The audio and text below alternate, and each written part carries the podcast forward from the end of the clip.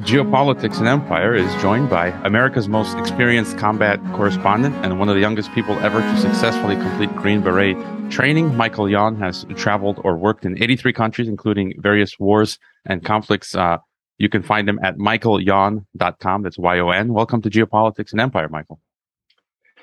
Thank you. I'm here in Mannheim, Germany, near the BASF chemical plant, which is a massive chemical plant. I came here because they produce fertilizer, and that fertilizer is being curtailed because Nord Stream 1, that gas from Russia that Germany so cleverly is dependent upon, is being shut down. Today it's at 22%. And so places like BASF and just the electricity in general are threatened. And as you know, with the fertilizer, the flash to bang on the results of that are kind of slow, right? So when there's not enough natural gas for heating, which we're going to be it's in the summertime here now, of course. I'm in the Northern Hemisphere, I'm in Germany, but it's not long from now. It's going to be the depths of winter in Germany, which is quite cold. And about half of the homes in Germany use natural gas to heat with, right? And so right now they're collecting wood out in the forest. You know, in Germany, you're not allowed to collect your own wood. You know, you have to have a specialist collect your wood for you. And so there's a waiting list for collecting wood in Germany now, right? But many of the people live in apartment buildings. They don't have fireplaces to begin with.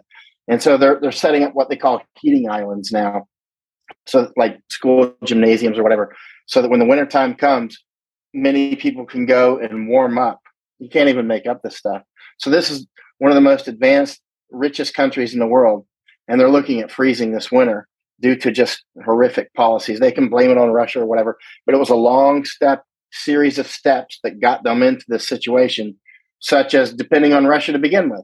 When they knew better than that, Trump warned them. I mean, you can see him on video around the long table in Europe talking with Germans and others going, you know, why are you getting your gas from the country that you is your enemy?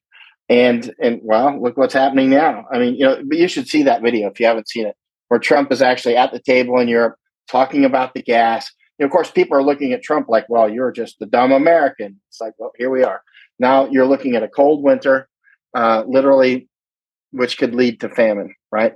And probably will. I mean, at this point, BASF, the plant, massive plant, not far from me here, is just, they have been making fertilizer in this area since, about 100 years ago right now.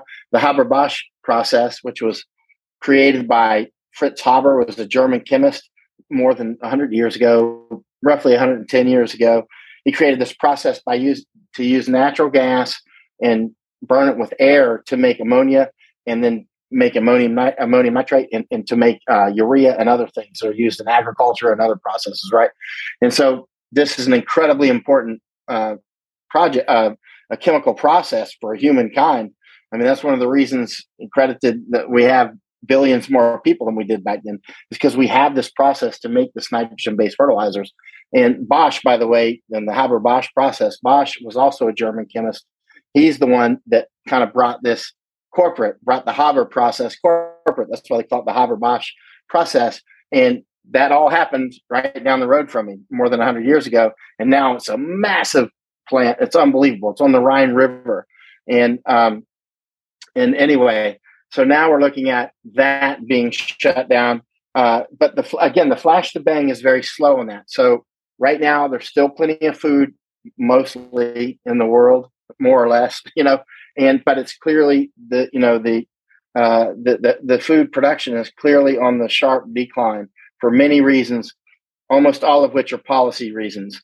There are some droughts, for instance, in the United States, quite severe in California and Texas, and then over in parts of Italy, Italy as well, and parts of Europe, droughts. And there's droughts in Africa. There's always droughts, but we could work through those if we had good policy. We would just go, wow, it's a terrible drought.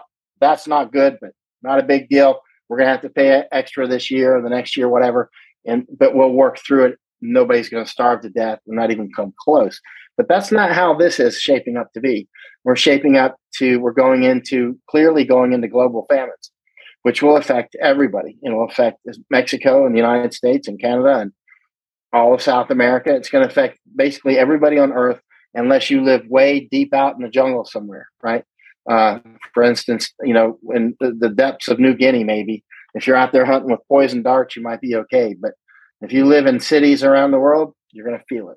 So anyway, that's why I'm here. Yesterday, I was over in Netherlands. I've been out with the farmers quite a lot. And here I wanted to come over and check out the BASF plant.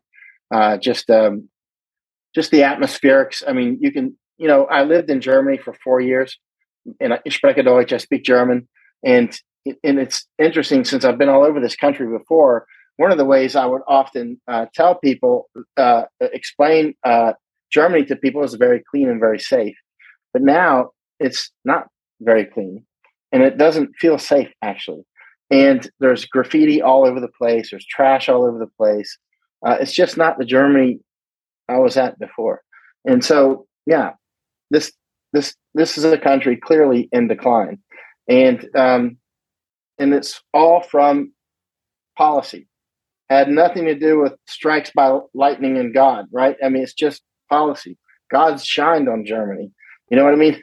It's like there's no way to blame God for this. This is all just letting in millions of migrants while the country's economy is going down, while we're going into food shortages. Is just not a smart idea. Meanwhile, next door over in Netherlands, where I just spent almost a month, I was just down in Mexico, actually, and then I saw that the farmers in Mexico were hitting the streets in protest, so I flew to Netherlands, right? And you know, when you see farmers acting up, like if you see Mexican farmers start to close roads or something with their tractors or something, you need to stop what you're doing and go talk with them and say, what's wrong? I mean, because farmers don't like to waste time. And every country I go to, farmers make the most sense. You know what I mean? They're just common sense people. They work hard. If they're stupid, they won't be a farmer long. You know what I mean? I mean, farmers are special people. So anytime I see farmers acting up, I'm going to go and walk over and say, what's wrong, man? Why did you set stuff on fire in the middle of the road? You know what? I mean, because, you know, these aren't people that just do that. They work hard. They have to sleep at night. They can't just take a week off. They don't work in Starbucks. They can't just take a week off and go block the road. They got to take care of the cows. They got to take care of the corn. And so when I'm seeing this in Germany, seeing it in Poland and Italy, seeing it in the United States and here and over in Netherlands, I just left. I'm in Germany now. You know, that's why I jumped on the airplane. And it's clear that, for instance, the globalists, the World Economic Forum, and the whole cabal of globalists is trying to run the farmers out of business. And they're open about it. Now, they'll use excuses. It's about greenhouse gases or something else. It's interesting because one of the reasons they want to take the land here or over in Netherlands is because the farmers own about 62% of the land in Netherlands, pretty big chunk. And the globalists want to make something called Tri-State City.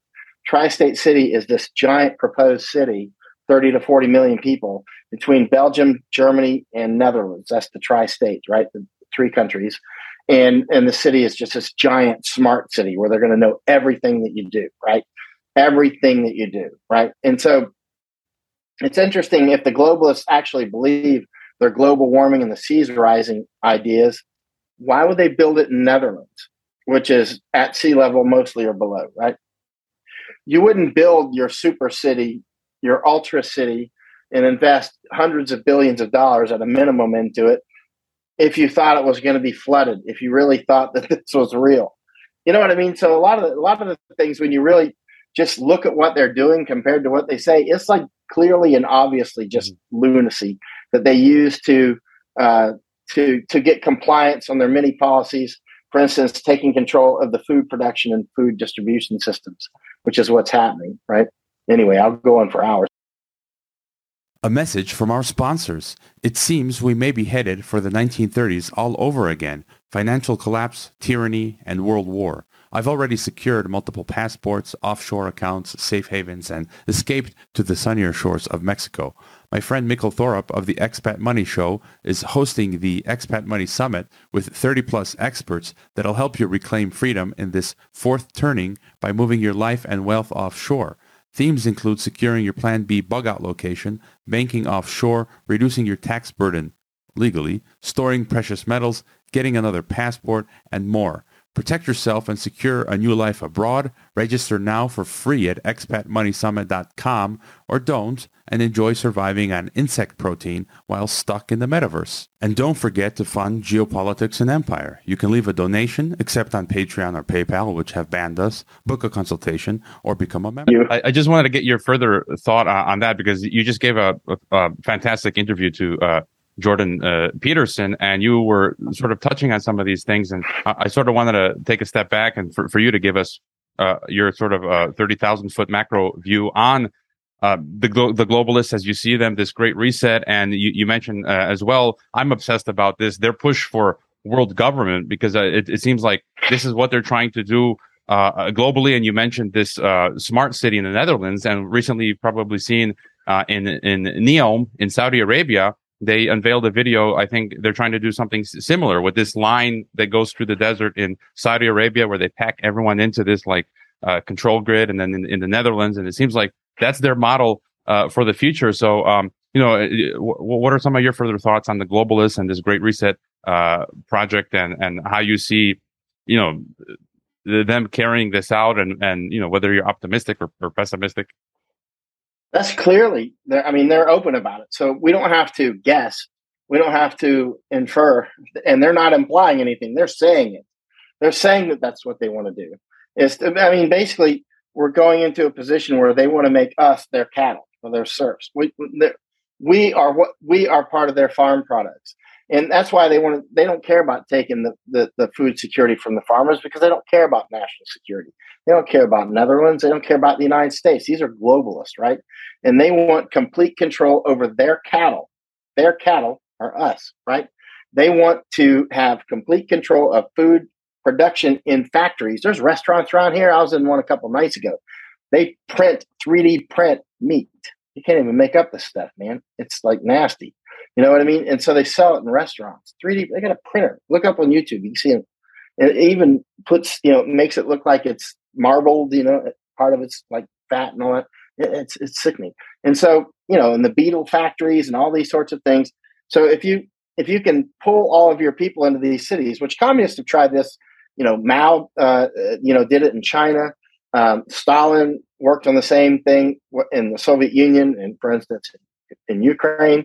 If you can pull all the people into the cities and then just have your farm production on these massive farms, by basically huge farms, or in the way it's going now in factory-produced food, and then you're in control. You control the food supply and the distribution. And in these smart cities, there is nothing you're going to be able to do that they're not going to know everything. You'll have chips and that sort of thing, right?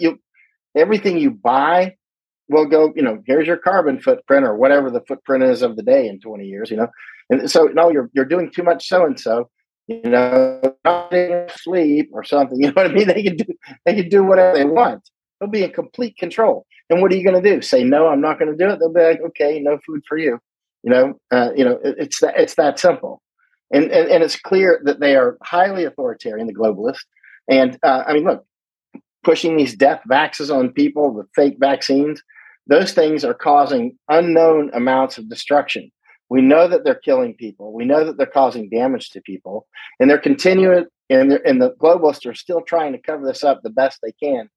And they've done a pretty fair job. There's still people that line up to get it. You know what I mean? There's always going to be that, but the bottom line is that the complete and utter control over all of humanity is what they're shooting for. More and more of us are awake to it now, which creates problems for them, because they're not omnipotent and they're not omniscient. They don't know everything, and they don't have a magic wand to do anything they want. They are very powerful and they are very smart, but we've gone against very powerful and very smart enemies before and put them in the grave. Hitler was very powerful and very smart, and so was Saddam Hussein, right? There's been a lot like this. And so, it's very clear that I call it August. The occupying government of the United States is underneath the globalists. Like, obviously, Biden is not the quote unquote president. He's just some glove. He's a glove that's being used for the crime. Same as Trudeau. Trudeau's just a dirty glove. And when they're finished with Trudeau and Mark Rutte, the prime minister of Netherlands, they'll just throw him out. Let's change the glove and throw him in the trash. Oh, no, that was Trudeau that made those mistakes. Next glove, and then they'll use the next person to further their policies and throw him or her away. People like Trudeau, the useful idiots is what the communists always call them. They're always disposable in the end. They might not think that they are, but do you really want somebody as stupid as Mark Trudeau on your ship? I mean, or Justin Trudeau, I'm sorry, and Mark Rutte from Netherlands. He's equally dense. You've got the Queen of Netherlands out pushing transhumanism on children in the schools. You can see her on video doing it.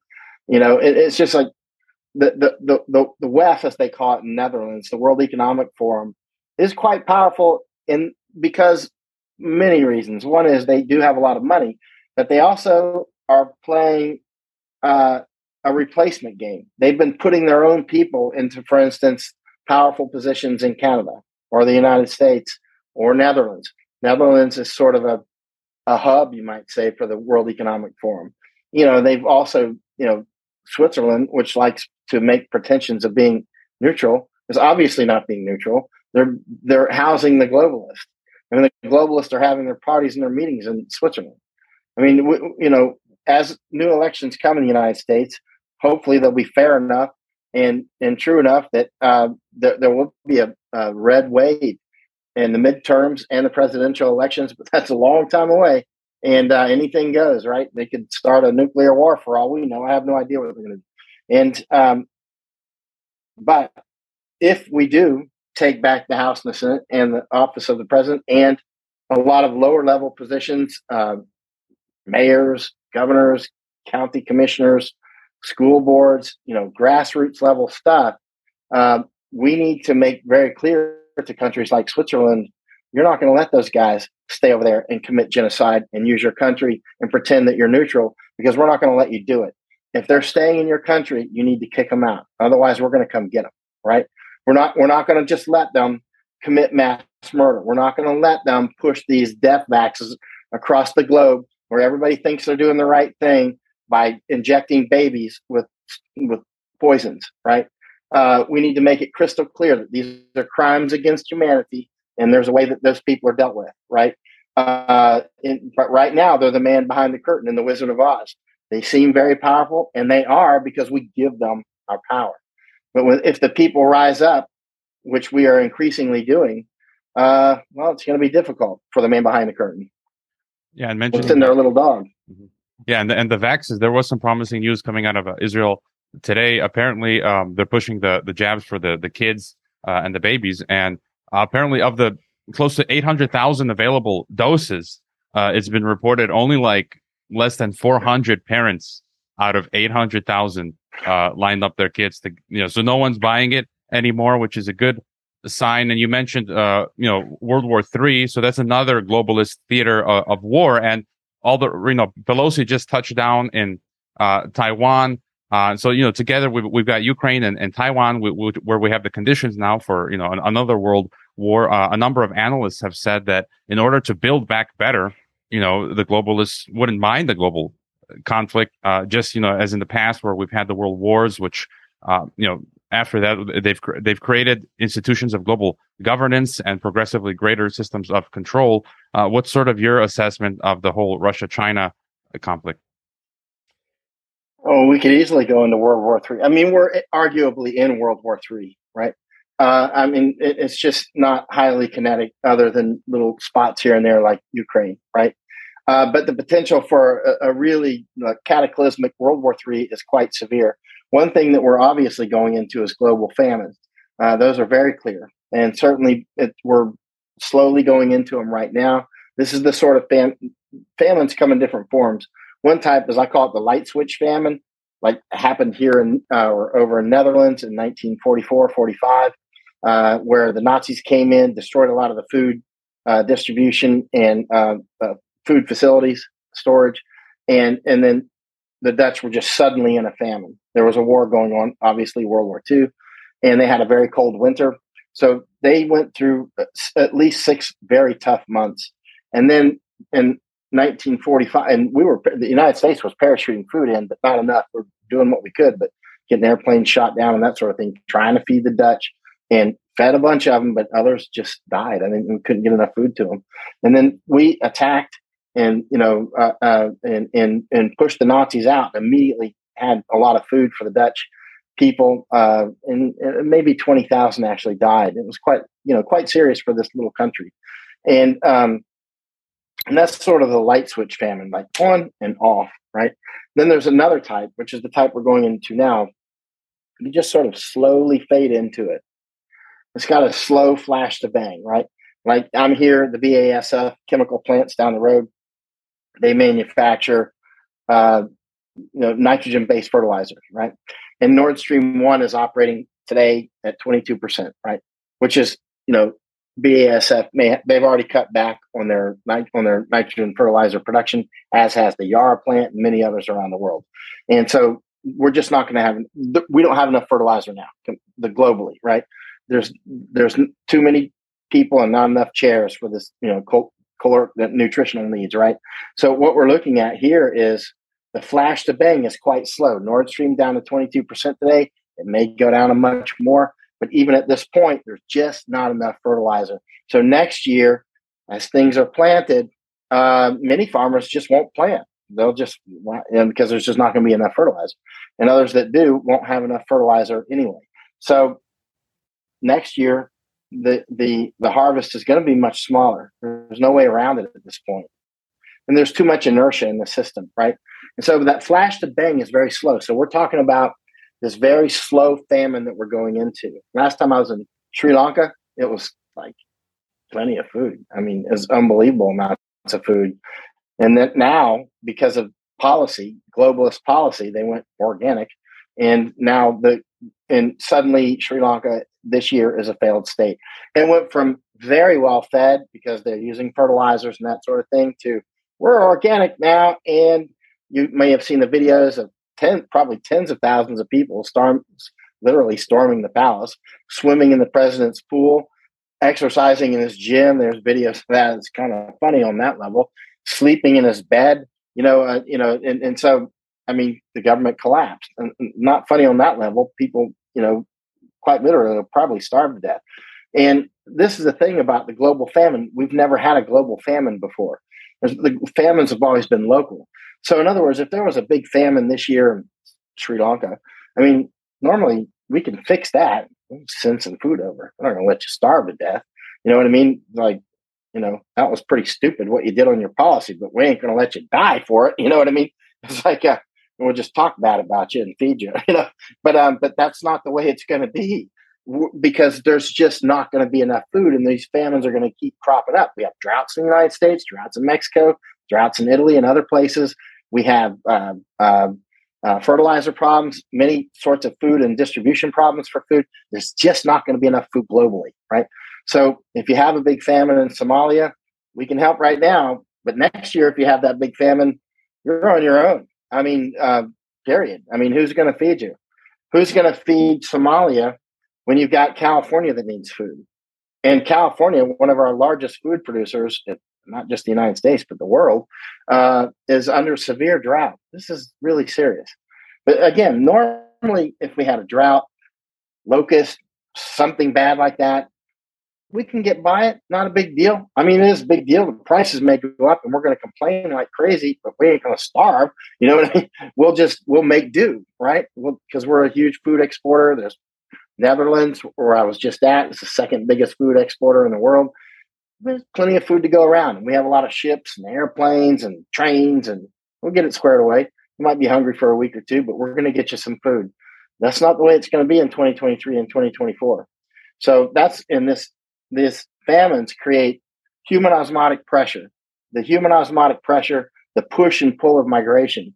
The positive pressure is when you have a war, pandemic, famine, that sort of thing. That's positive pressure because it pushes you out. You're like, hey, there's a famine here. I got to punch out. There's a fire. I'm leaving, right? And so the negative pressure is what sucks you in. They have food over there. So positive pressure pushing me out, starvation, negative pressure, I'm going to where the food is, right? The vacuum, right? And remember, pandemic and famine and war, they go together. Triangle of death. If you get one, you get the other two every time. Pandemic, famine, war. Pan for war. If you get a big famine, you're always going to get pandemic and war, with no exception. They go together. It's like a system. It's like heat goes with fire, right? And so, if you get a big war, you'll get the other two. If you get a big pandemic, you get the other two. And all of these create human osmotic pressure, right? And so, and another thing that's interesting about famine that's important for people to understand is that famine also creates famine. Just like war creates war, fire creates fire until it burns out, right? And pandemic creates pandemic.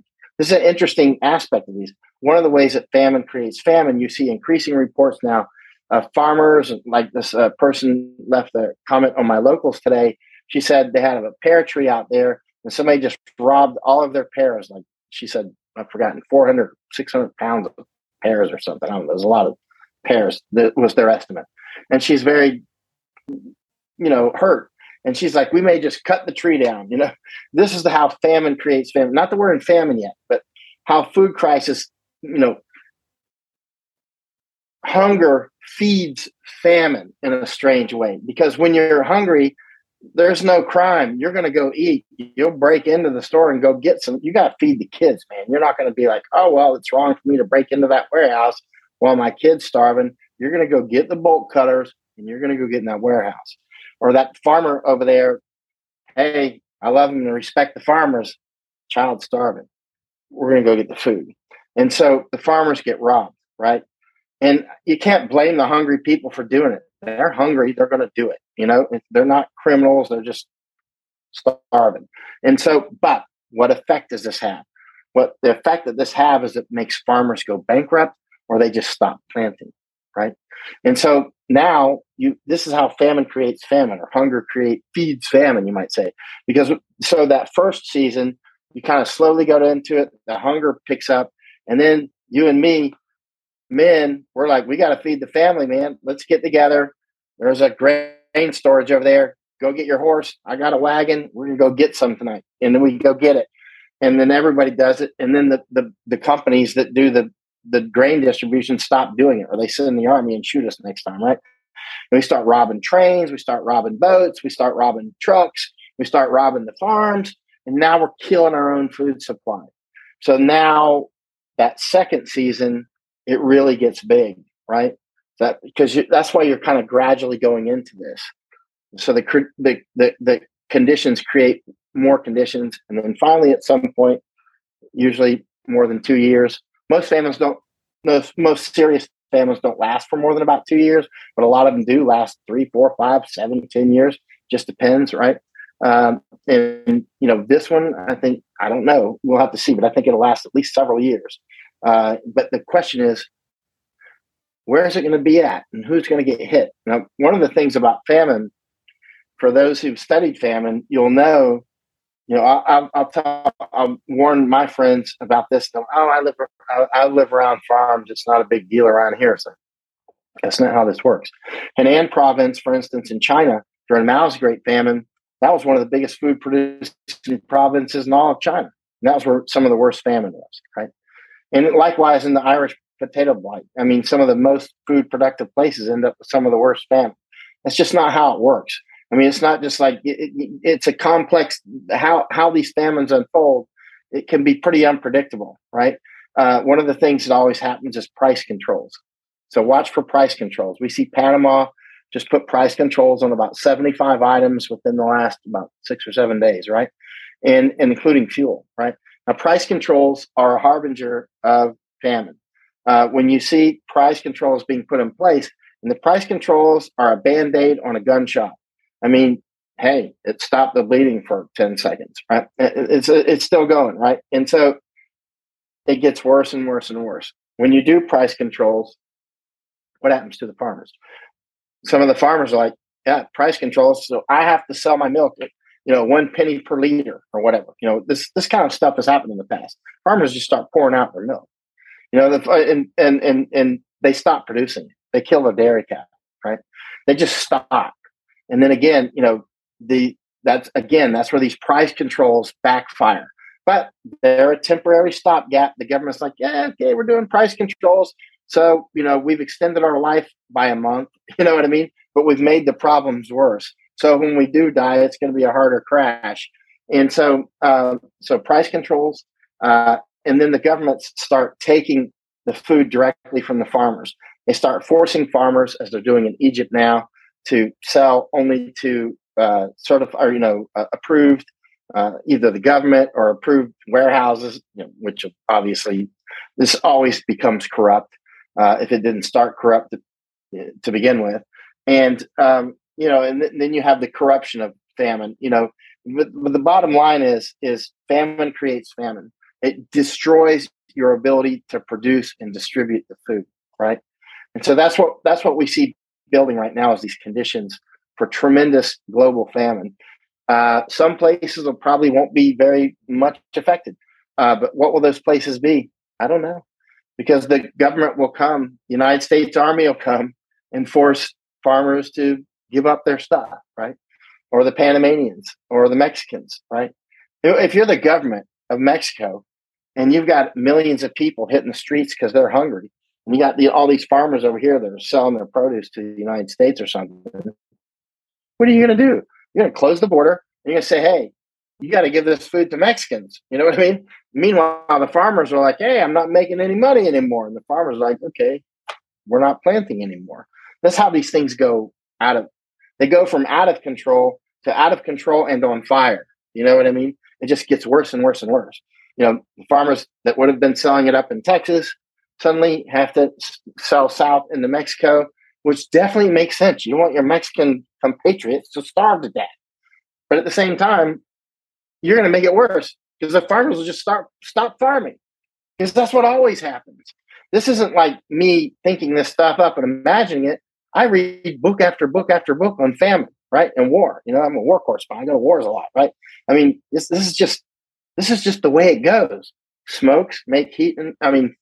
Fires make heat and smoke. You know, it's not really a prediction. You know what I mean? It's like you start a forest fire, there's going to be smoke. I'm not predicting there's going to be smoke. I mean, I guess I am. There could be a smokeless forest fire, but if you have maybe in somebody's imagination. But likewise, when it comes to famine, the farmers get robbed, and the farmers stop farming. And then it gets worse. And one of the robbers is always the government, right? So that's what we're looking at here. So how do you avert this? We're clearly going into famines. The question is, how big are we going to allow them to get? The BASF plant, the fertilizer plant's right down the road from me. They're still making some fertilizer, although their natural gas storage is draining. And the BASF chemical plant is talking about openly. They've been in the news about 4 days ago saying that they may start selling their natural gas back to the German grid so that the German population has heat this winter, right? Okay, perfect. You get through the winter, you didn't actually all freeze to death, and now there's no fertilizer, right? That's how this goes. You know, there's no easy way out. And it never had to be like this. We didn't have to get to this position, but through methodical, step-by-step insanity, stupidity, or intent, or whatever it was, Trump was warning that. Love or hate Trump. Trump specifically sat at the table. You can see it on YouTube. Look on YouTube, like Trump warns about natural gas, Russia, Germany. And you can see Trump at the table with all these European leaders, Germans sitting right across from him. And he's like, what are you doing getting your energy from Russia, your enemy? And the German guy's like, well, we shall all cooperate and find the ways or something. Just watch the video. You're like, are you out of your mind? You got a coconut head? You know what I mean? It's just like, and now here we are. We're at exactly that. Nord Stream 2 today. Nord Stream 1, Nord Stream 2 is not online. Nord Stream 1 today is at 22%. They're going to run out. Meanwhile, the 27 nations of the EU, the EU leadership is saying you're across the board. And countries like Spain are like, nope, we're not going to do it. Why would we cut our industry by 15% and make our people angry when you didn't give us any say on what you do in Ukraine. I see the idiotic Ukrainian flags flying all over the place. Everybody's like, this hotel I'm standing in is filled with Ukrainians, by the way, in Germany. So, I mean, I don't have anything against Ukrainians, but this whole war thing was like really insane. You know what I mean? And it wasn't just Russia woke up one day and invaded Ukraine. There was a lot of provocation. I was warning about it last year when I was in Lithuania. We were clearly, look, Russia expands. They made the Soviet Union. There's some hardcore people that have done some massive criminality. At the same time, we were provoking this by, you know, Ukraine, let's join NATO. Let's put it like this. I love Canada, been all over Canada. I love Canadians, right? But if Canada starts letting China station, 200,000 Chinese troops in Canada, I'm going to be like, okay, you need to get rid of those Chinese troops. If you don't, we're going to get rid of them for you. And we'll just get rid of your sovereignty while we're at it because we can. You know what I mean? And that's what Russia's doing. Russia was very clear. We would rather see Ukraine in rubble than have it a NATO nation. And look at it from the Russian perspective. First of all, Putin is standing up to the globalists separately, but related. But would you, if you were Putin, because Russia has been invaded and victimized themselves quite a lot. They are, they're both things. Sometimes they're the victimizer, sometimes they're the victim. And they've been invaded and they've invaded out. There's a reason why they want their quote unquote Lebensraum, right? And if we're starting to put another NATO country on their doorstep, you know, like the Baltics, Estonia, Latvia, Lithuania, right? And just slowly encroaching on them. Hey, I mean, what would you do? I mean, Putin has been utterly clear. If before Ukraine is a NATO country, I'd rather just see it gone. And that's what's happening. So, I mean, it wasn't just Putin. It was the system, right? Like right now going on with Taiwan, China. I love Taiwan, been there. I like the people. I'd take a bunch of them as actual migrants. I'll take 100,000 of them, bring them to America. They work hard, good family people, very low crime. I like them. And but at the same time, this between China and the United States and the rest, we're itching for a war. You know, you see Pelosi landing today. Does she even know where she's at, or is she drunk again? I have no idea. Yeah, that was ad hominem, but let's face it, she's a drunk. Let's face it, Biden's got some form of dementia. His son is a operational security drug addict nightmare, highly corrupt family. This is the kind of basically monkeys that are running the cockpit, right? And so we've got we've got thermonuclear weapons. We've got thousands of atomic and hydrogen bombs that are run by monkeys, right? And China is obviously, I mean, we're just provoking each other. You know, we're basically right on the edge of World War III. While Europe is on the edge of a famine. Not right now. There's plenty of food. I was just at a restaurant down there. You can get what you want. You know, if you want an Eggs Benedict, that's what I got. It's there. You know, but what's it going to be like in January of 2024 when we get to 18 months from now? Yeah. Unless Russia says, okay, you can have all that gas. Or suddenly we had an explosion down in Texas about, maybe 5 weeks ago or so now. And remember that Texas explosion at the port? I mean, that's where our LNG, the liquid natural gas, was being loaded into ships and sent to Europe. And much of that liquid natural gas was making up at least some of the shortfall from Nord Stream 1 being cut, right? And there was an explosion. And suddenly that's cut off, right? That's why Americans are like, hey, our natural gas prices just dropped. You know why they just dropped? Because Germany's not getting it, right? Because we can't export it now through that port. So it's good for us. Suddenly your natural gas prices drop, but not for here. And remember, we, as much as we can be against the globalists, which I am, we are a global economy, period. Our global, our defense networks, such as NATO, which is essentially useless. I watched them not fight for 2 years in Afghanistan. You know, they're just like, NATO can't tie its shoe, you know, but we are global is what I'm getting to. We do, we, Our economies, if Germany collapses, which it looks like it'll probably do, if it doesn't have the energy, it's going to collapse, period. It's just like you're just being cutting your carotid artery. Nord Stream 1 is this artery, right? If it's cut, you're dead, right? It's like, it's that simple, right?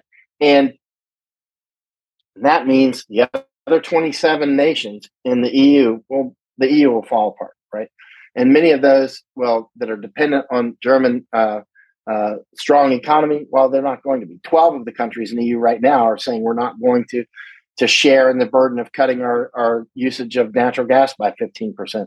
Look how this plays out. Spain, they've got good reasons for it. Like, why would we do it? You don't even give us a seat at the table in deciding what to do with Ukraine. You just did it. And, you know, Germany's like, well, of course we just did it. We are Germany, you know. And Spain's like, well, okay, you just did it. We're just going to keep running our factories, right? And so, but when you think about it, though, in the long game, if Germany collapses, Spain goes too. We call them the pigs nation. Pigs, Portugal, Italy, Greece, Spain. That's how you can remember those four lowest fruit on the economic totem pole of the EU.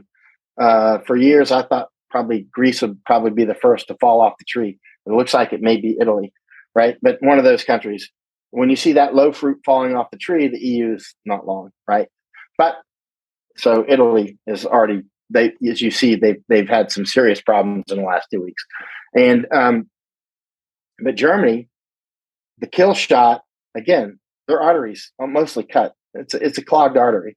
And so Germany itself may be, by the time we get into January or February, that's when it looks like Germany will probably run out of gas.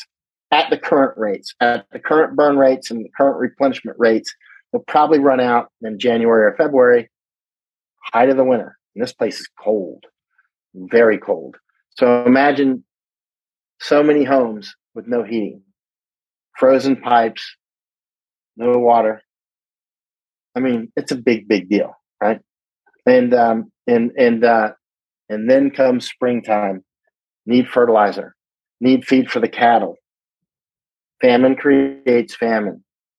And, you know, people will start robbing. I'm seeing reports. I warned them in 2016. You're bringing millions of people into your country. And guess what? I spend most of my life in their countries. More than half my life I've been spending in other countries outside the United States, right? I'm constantly all over the world, right? And I told them, they will steal, even if you don't have a food shortage, they will steal the food from your farms. They'll just do it because it's cheap. And that's what they do in their countries, where I spend most of my life, right? And that's why you have farmers out in a lot of countries, like killing people in their fields and stuff, right? You know, it's like, you know, they're out there with a shotgun guarding their watermelons at night or whatever, right? And that's what it's going to come down to now. Like, again, somebody on my Locals page leaving the comment that all the pears got stolen off of a tree. Now they might chop the tree down. You know, they're so upset about it. Mm-hmm. So, you know, when you think about it, if we prepared for this in the past, we would have had people planting fruit trees and all kinds of stuff all over the place. Instead of beautiful trees, it would be beautiful fruit trees, right? Why haven't people done that all over the world? It's like every home that can have a fruit tree, why not have one? You know, I mean, if everybody's got one, then that's a big deal, right? If everybody's got a tiny little garden, it's a big deal. That adds up. You might not be able to completely feed your family with the garden. You won't be able to unless you got a pretty sizable one. But if most people have one, it takes a lot of stress off the system, you know? Anyway, I'll go on for days about that. There's a reason for that. The Wickard v. Filburn, for instance, yeah, which is needs to be something else that gets overthrown in the Supreme Court, prevents a lot of people from growing their own stuff at home. You know, they do the same in different here in Germany. Can you believe it? They need firewood. So people are out collecting. No, you're not allowed to collect firewood. If you go into the forest to collect your own firewood, you're put in jail, man. You got to hire a specialist. This is Germany. They probably got some, you know, firewood diploma or something. You know, you have to actually hire a specialist company to go collect your wood for you in the forest, right? And so there's a long list now, waiting list for people, because people see this cold winter is coming. And most people don't have chimneys, by the way. They're in the villages, they may have chimneys, but I'm in Mannheim now. I see some chimneys on a lot of the homes out here. But many of the people are not going to be able to. They're not going to be able to heat their homes with firewood. You know, that's another interesting thing. Whether it's coal or firewood or whatever, you know, they've been doing this green. There's giant, you know, windmills all over the place, which are highly not cost effective, and you know, it's huge virtue signaling. You know, with these ugly giant windmills, it looks like aliens have invaded. But now they're about to be these chimneys are going to be pumping out a lot of smoke this year.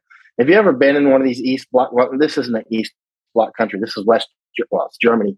But when I used to spend a lot of time in the Eastern countries like Poland, East Germany, when it was East Germany, Czechoslovakia, Romania, man, in the wintertime, it was nasty. I mean, if you brushed up against a car, your sleeve would be just covered in soot because, you know, the nasty acridness from the air. Everybody's burning coal and wood and everything. Mm-hmm. So all these thousands of chimneys that are here, they're going to be pumping out smoke. And remember, these are the green people that are like, no more nuclear plants. You know, everything has to be.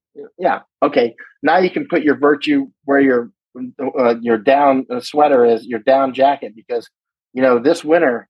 You know how cold are they going to let the houses be? I think you start seeing your breath at about what depends on the humidity, but maybe 16 or so degrees.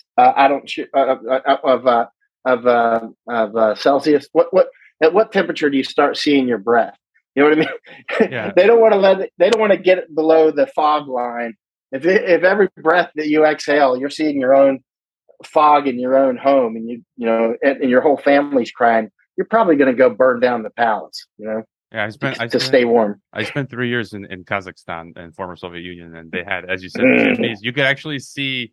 Know what I mean? Yeah, I knew very well. You could see the ground was not white but gray or black. And so since 2020, as you kind of laid it out, war, we're facing pandemic, war, and famine. And since 2020, when COVID started, I was talking about like we're in the 1930s again, seriously, no joke, where we saw, you know, the pandemic, economic collapse, the rise of authoritarianism and military conflict. And I think that's kind of what you sort of laid out here. And as you said, we're seeing Sri Lanka fall, Panama, Malawi. So I think this is another aspect of what's going on, these global civil wars, you know, social unrest and the collapse of governments and institutions. And you know, maybe that's why they're pushing bug burgers and cannibalism. You know, the New York Times was talking about cannibalism. But, you know, I, from listening to you, I get that your biggest concern, rightfully so, would be this famine that's coming. And I don't know if you have any other thought or final thought for us. On cannibalism, you see the New York Times and others have been floating this for a while, but in every famine that I've ever studied, there's always cannibalism. I mean, that's like, I just did an interview with Daily Wire and they asked about that and said, you know, it was kind of, just before I came on with you, I was on with Daily Wire and they were, you know, asking, you know, saying that was kind of an, I don't know, inflammatory or whatever I was saying, because I'd published it on Locals, that I would expect cannibalism. Because again, cannibalism goes with famine, just like hunger goes with famine. You know what I mean? It's just a byproduct, and it happens in all famines. You're just going to get it, period. And so, I mean, it's all over the Bible. I mean, just look up cannibalism in the Bible and see how many hits you get there. You know, look it up. I've done it. You're like, wow, they talk about it quite a lot.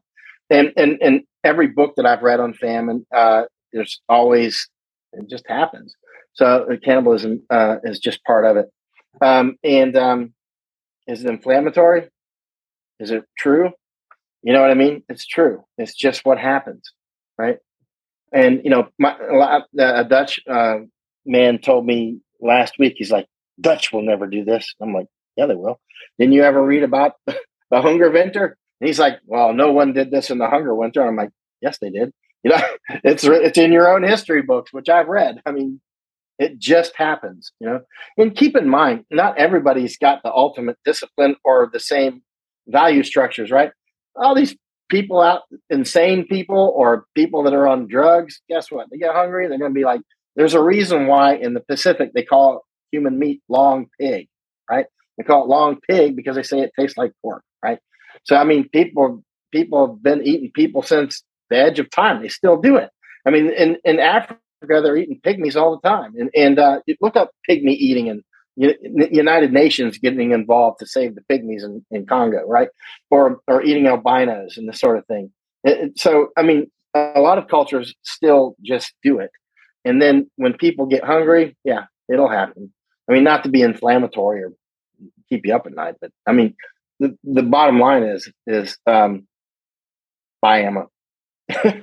You're gonna have to defend yourself. Actually, a Dutch man I was reading about the Hungervention, the Hunger Winter of 1944-45, and he was very clear. He said he had a rifle. He said, but it wasn't enough because they all had rifles too, right? And there's marauding gangs that form, and the gangs that conform now they call them wolf preppers now. People that are like, my preparation is my rifle, right? I'm just going to go steal from the people that have food, which I'm sure is going to work for a certain amount of time, right? Until you get flat blasted, especially in America, where so many people have guns. But the way that they, people will typically form into gangs, and it makes it hard to defend, right? But yeah, the one of the guys in the Hungerventure talked about that. Interesting too about in famines, like. In Mao's Great Famine, which is a book on famine I read, a lot of people started carrying spoons around.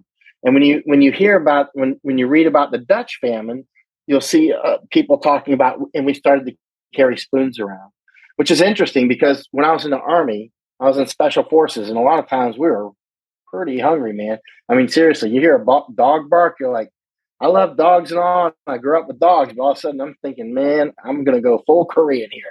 You know what I mean? It's like, I once you get super hungry, you're like, I'm ready to broach the topic on the dogs, But we would carry spoons around. You'd always have a spoon in your pocket.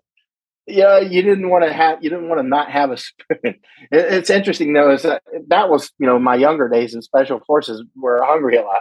And then, reading and studying famines as I get older, and I'm saying, wow, the whole spoon thing is not, other cultures do the same thing. They start carrying whatever, probably in China, it's probably chopsticks. I don't know, but they're ready to eat. Yeah. Well, we're in for quite the ride. And where would be, your work is fantastic. And people can find you at michaelyon.com as well as at Locals, michaelyon.locals.com. Are there any other good websites that we need to know about? I'll include all the links in the description. And how can people support you? On Locals. Actually, I've done, all of my work has been reader supported since 2005. Or actually 2004, but I was the only supporter in 2004 and until mid-2005. And I put up a PayPal button, and it was actually effective. So that's how I've retained independence. That's why I can talk about stuff like this, and I can just say, hey, I'm going to go to Mannheim. You know what I mean? And I don't have to ask an editor or stay within the bounds or you talked about cannibalism, you're fired. You know what I mean? It's like, let's face it, buddy. War correspondent work is what I do. And if you have a famine, if you have a big war, you're going to have famine. You're just going to have cannibalism. It's just like the way it goes. And so, on locals.com or Michael, on Getter, it's Michael Yon 1776. Michael Yon 1776, and I have a website, michaelyon.com as well. But I publish on Locals every day, locals.com. Yeah, I got banned from. I got taken off of PayPal. My guess is by the DHS a couple months ago. So I'll find. What'd you do, or what did you do? What did they do? No, it was the same week they rolled out the Disinformation Governance Board, and so they took down Consortium News, Mint Press. And myself, I guess they viewed us as threats, but I'll find one way or another to drop you a donation. And I hope, again, others support your work. All the links will be in the description, and subscribe to Michael's socials. And again, thank you for being on Geopolitics and Empire. Wow. They took you off of PayPal. Wow. I've heard other people say that. Yeah, suddenly that there's like, you're a danger to society. It's happening more and more. So, I mean, this is the way things are going. I guess people being put on no-fly lists and so on for doing nothing, just for having conversations. So. Yeah, it's authoritarian. It's the mark of the beast, man. It's I call it the beast.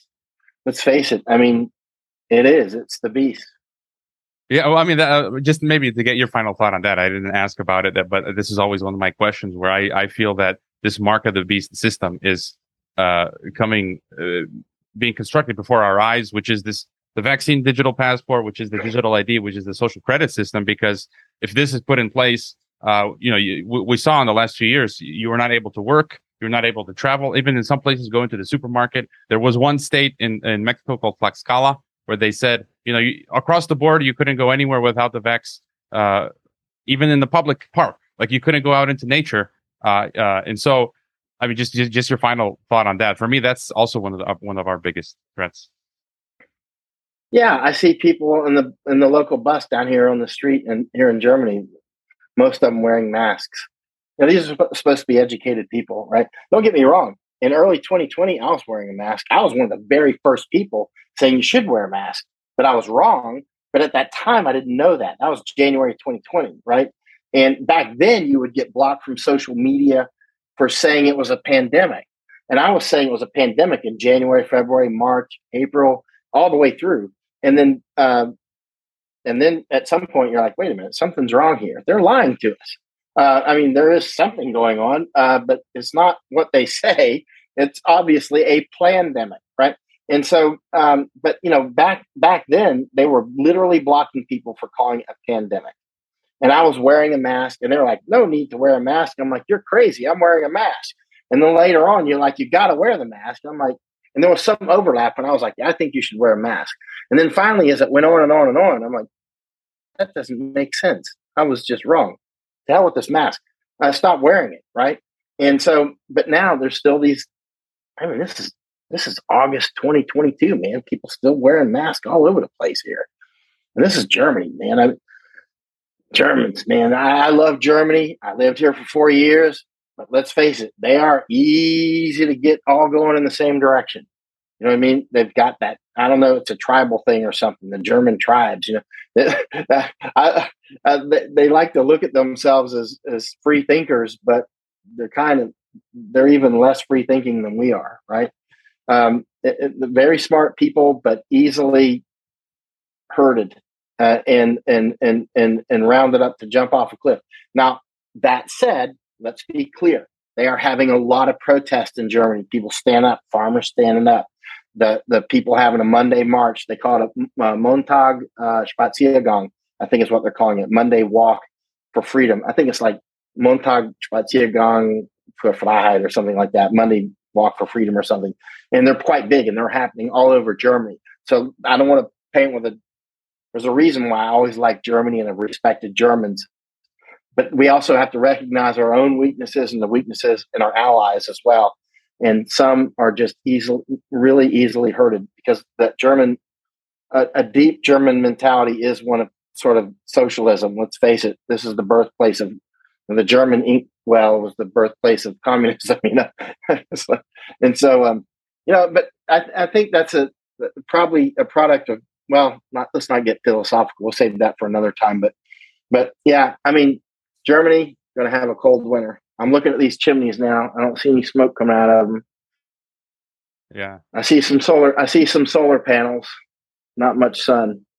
But yeah, just going back to the mask comments in Mexico, I couldn't believe how many people went in lockstep. And here in Croatia, I've not seen a mask anywhere in the airport or anywhere. And so I might extend my time here in Croatia. And again, you do fantastic work, and I hope more people. Thank you. Follow you and support you. And again, thank you for being a Geopolitics and Empire. Thank you. Thanks for having me on. Maybe I'll see you down in Croatia. I don't know. If I can't get on an airplane back to America, it's a European vacation at this point. Right? But I wouldn't want to be stuck in Europe, though, in a famine. I got to get out of here somewhere. If they close air travel, I can figure it out. I can figure these things out. But most people aren't going to be able to do it. Most people aren't going to be able to be like climbing up the boat anchor chain to get onto a boat and hide in the boat and get over to America. I'll do it. I hope you enjoyed this Geopolitics and Empire podcast. The website is geopoliticsandempire.com, and I encourage you to sign up for the free email list that goes out with each podcast and every weekend with a collection of news headlines. The newsletter and website are our last lines of defense. We're being censored and deplatformed. It's nearly impossible to find Geopolitics and Empire on the Google search engine. We've been blacklisted. YouTube frequently takes down our videos with strikes. Facebook restricts our page. Reddit and Twitter take down posts.